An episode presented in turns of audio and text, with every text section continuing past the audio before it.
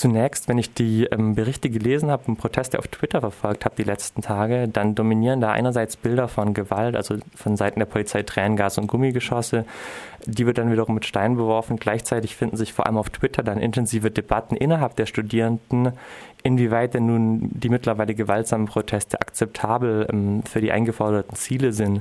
Könnten Sie uns vielleicht zuallererst ein grobes Bild von der Situation auf den Campi der Universitäten sk- äh, skizzieren? Ich glaube, die Situation ist relativ vertrackt zurzeit. Ähm, während die Proteste letztes Jahr noch sehr breit waren und, wie Sie ja gesagt haben, Dekolonisierung, aber zum Beispiel auch Geschlechterthemen angesprochen haben, wie Vergewaltigung auf dem Campus, geht es jetzt vor allem um die, ähm, um die Abschaffung der Gebühren. Und es hat sich da auch ein kleiner Kern durchgesetzt an Studenten, die, naja, die Gewalt, ähm, als einziges Mittel sehen, um ihre ihre Forderungen durchzusetzen. Das macht die Forderungen natürlich nicht illegitim. Es ist aber ein Problem für die Studenten allgemein, weil Vandalismus zugenommen hat, der Schaden sehr groß geworden ist. Also allein der kostet den Universitäten schon viel. Und einige sich jetzt ausgeschlossen fühlen, die letztes Jahr noch bei der Studentenbewegung dabei waren. Andererseits ist der Staat sehr gewalttätig und hat die Gewalt auch hochschwappen lassen. Also es gibt nicht nur private Sicherheitsfirmen, die auf den verschiedenen Campussen tätig sind und die gewalttätig sind, sondern eben auch die Polizei wird eingesetzt und ähm, der Pal- die Sprecherin des Parlamentsausschusses für höhere Bildung hat sogar Einsatz des Militärs gefordert. Ähm, also das schaukelt sich gegenseitig hoch, wobei der Staat natürlich die Verantwortung hat, Verhandlungen zu führen und diese Gewalt einzudämmen und da eben nicht sehr viel tut und deswegen die Studenten natürlich auch immer frustrierter werden und deswegen auch immer gewalttätiger. Was ist denn der Grund, dass ähm, die Regierung Zuma hier so solche Härte zeigt und um, so wenig verhandlungsbereit ist? Das ist ein allgemeiner Trend, dass die Regierung meint, ähm, dass sie mit Gewalt Antworten haben auf, auf ähm, ja, die Enttäuschung der Bevölkerung. Also es sind ja nicht nur die Studenten, die enttäuscht sind, sondern es sind überhaupt die, die Ärmeren in der Gesellschaft, ähm, die das Erbe der Apartheid zu tragen haben, die jetzt auch zwanzig Jahre nach Ende der Apartheid nicht die Früchte der Demokratie tragen. Es gibt eine sehr hohe politische, äh, politische Korruption, ähm, wobei der Präsident selbst an der Spitze steht. Er selbst ähm, teilt zurzeit Schläge in alle Richtungen aus, ähm, äh, gegen alle seine Kritiker. Und das ist natürlich für die Studenten unverständlich, warum der Staat nicht mehr für höhere Bildung ausgeben kann, wenn gleichzeitig sich ähm, die Politiker in den, in den höchsten Positionen sozusagen in die Tasche wirtschaften. Und da ist der Staat eben unglaubwürdig. Natürlich ist die ökonomische Situation zurzeit sehr schwierig, aber er macht sich trotzdem unglaubwürdig, wenn er sagt, es ist kein Geld da, wenn sich gleichzeitig Politiker selbst bereichern. Ist es dann quasi so, dass die Studierendenproteste einen Teil von der allgemeinen Regierungskrise in Südafrika darstellen? Das kann man so sagen. Also bei den Studenten, gerade letztes Jahr hat sich wirklich um eine der größten und breitesten Jugendbewegungen nach Ende der Apartheid gehandelt. Und ähm, wie gesagt, es wurden ja viele Themen angesprochen, nicht nur die Gebühren, sondern allgemein der Status der Universitäten, die fehlende Transformation, ähm, Notwendigkeit von Dekolonisierung. Das kann man im Grunde auf die gesamte Gesellschaft spiegeln. Ähm, die, diese Frustration mit, mit dem Mangel von, von Veränderung, gesellschaftlicher Veränderung und wirtschaftlicher Veränderung. Auch im demokratischen Südafrika heute. Ja, dass also marginalisierte Bevölkerungsteile eben immer noch keinen Zugang haben zu Ressourcen, zu Bildung, zu Dienstleistungen et cetera.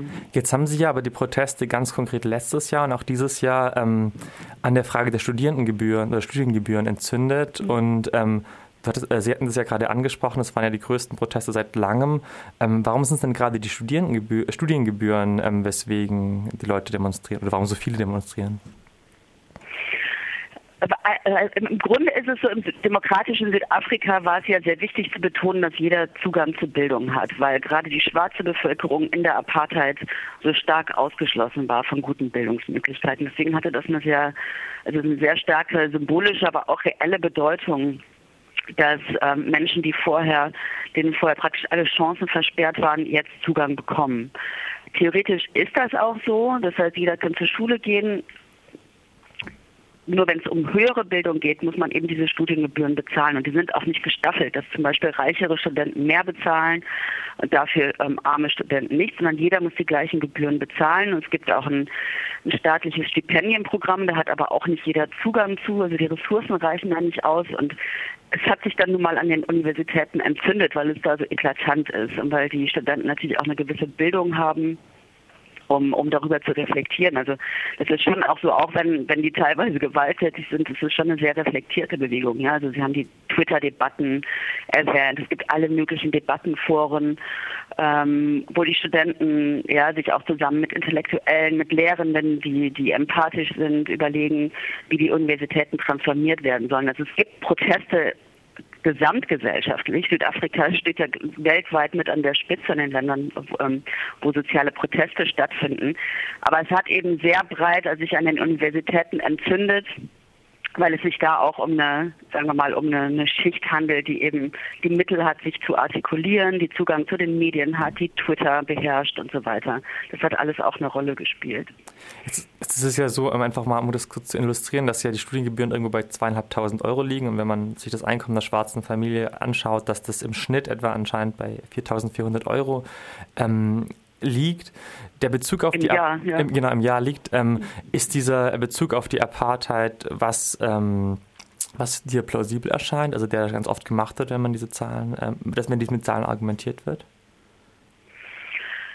Ja, das ist natürlich schon so, dass sich das noch, noch ähm, weiter fortsetzt, diese Ungleichheit. Ja? Also es setzt sich fort im im Einkommen, setzt sich fort in ähm, Landbesitz, es setzt sich fort in, ja, in, in äh, Zugang zu Ressourcen, ob das, ähm, ob das Besitz von Häusern ist und so. Also bei den In, den, in, bei den, in der weißen Bevölkerung gibt's eine, ähm, gibt es einen gewissen intergenerationalen Wohlstand, den es einfach nicht gibt in, Afri- in, in, in schwarzafrikanischen, südafrikanischen Haushalten. Ja, auch wenn heute zum Beispiel jemand einen guten Job hat, Mittelklasseneinkommen hat, ja, sich die Familie einiges leisten kann, wie zum Beispiel ähm, Krankenhausgebühren, Bildung und so weiter, gibt es keinen keinen Wohlstand, der von Generation zu Generation weiter vererbt wird. Das heißt, es ist trotzdem relativ prekär, der gewisse mittelständische Wohlstand, der sich da eingestellt hat. Ja. Und noch dazu kommt, dass wenn jemand ähm, aus einer schwarzen Familie ähm, an die Universität geht, die Eltern, die Geschwister, die Großeltern und so weiter erwarten, dass derjenige sie dann auch finanziell unterstützt. Das heißt, es ist eine ganz andere Last, die auf einem, auf einem schwarzen Studenten liegt, als auf einem weißen Studenten. Trotzdem würde ich diese ganzen äh, Proteste, die jetzt stattfinden, nicht nur auf, ähm, auf den Unterschied zwischen Schwarz und Weiß reduzieren wollen. Ja? Also die richten sich schon auch die, gegen die Regierung, wo inzwischen auch Schwarze an der politischen Macht sind, und gegen die Bereicherung, die da stattgefunden hat, und, und die Unterschiede, die halt auch da sich inzwischen eingestellt haben, ja, zwischen ärmeren Schwarzen und dann eben auch denjenigen, die jetzt in der Regierung sind und sehr korrupt sind. Also es ist inzwischen sehr vielschichtig geworden. Du, ähm, Sie hatten es gerade vorher angesprochen, dass manche Universitäten oder manche Intellektuelle im Gespräch sind mit den Studierenden. Ähm, wie stehen die Studierenden oder wie stehen die ähm, Universitäten generell ähm, zu den Protesten? Die Universitäten sind natürlich sehr in die Ecke gedrängt, ja, und viele der Proteste ähm, richten sich auch gegen die Präsidenten von den Universitäten, die das selbst als ungerecht empfinden, weil sie sind ja nicht diejenigen, die ja im Finanzministerium sitzen und die Gelder verteilen. Aber es hat auch teilweise mit einer Haltung zu tun, gegen die demonstriert wird, ja, dass da auch die Studenten das Gefühl haben, dass sie auf, auf, auf Unverständnis treffen. Es gibt aber durchaus auch Lehrende, die sich mit den Studenten sympathisieren und die auch die breitere Agenda von Dekolonisierung an den Universitäten wichtig finden. Also es ist ein sehr gemischtes Bild, ähm, nur die, also die Direktion von den Universitäten fühlen sich, glaube ich, schon sehr stark in die Ecke gedrängt. Ja, und deswegen eben auch der Einsatz von diesen privaten Sicherheitskräften und so weiter. Was wäre denn Ihre... Es ist für die Universitäten wirklich ein finanzielles Problem, dass jetzt so lange der Unterricht ausgesetzt wird, ne? Also je länger ähm, die Universitäten zu haben müssen, umso Mehr müssen sie dann wahrscheinlich auch Gebühren zurückzahlen und so weiter. Also es ist schon, sie sind schon sehr in die Ecke gedrängt, das muss man schon auch sagen. Welche Prognose würden Sie denn abgeben für die Entwicklung der Proteste? Besteht da Hoffnung auf, ein, auf eine Lösung?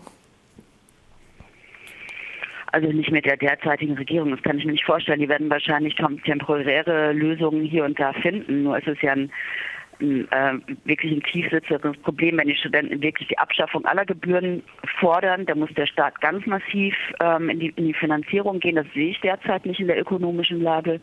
Ich sehe auch keine wirklich also ideologischen Zugeständnisse, dass man sagt, höhere Bildung ist jetzt dem Staat so wichtig, dass man den Sektor komplett transformieren will. Also ich glaube, dass, es, ähm, dass, dass die Krise weitergehen wird.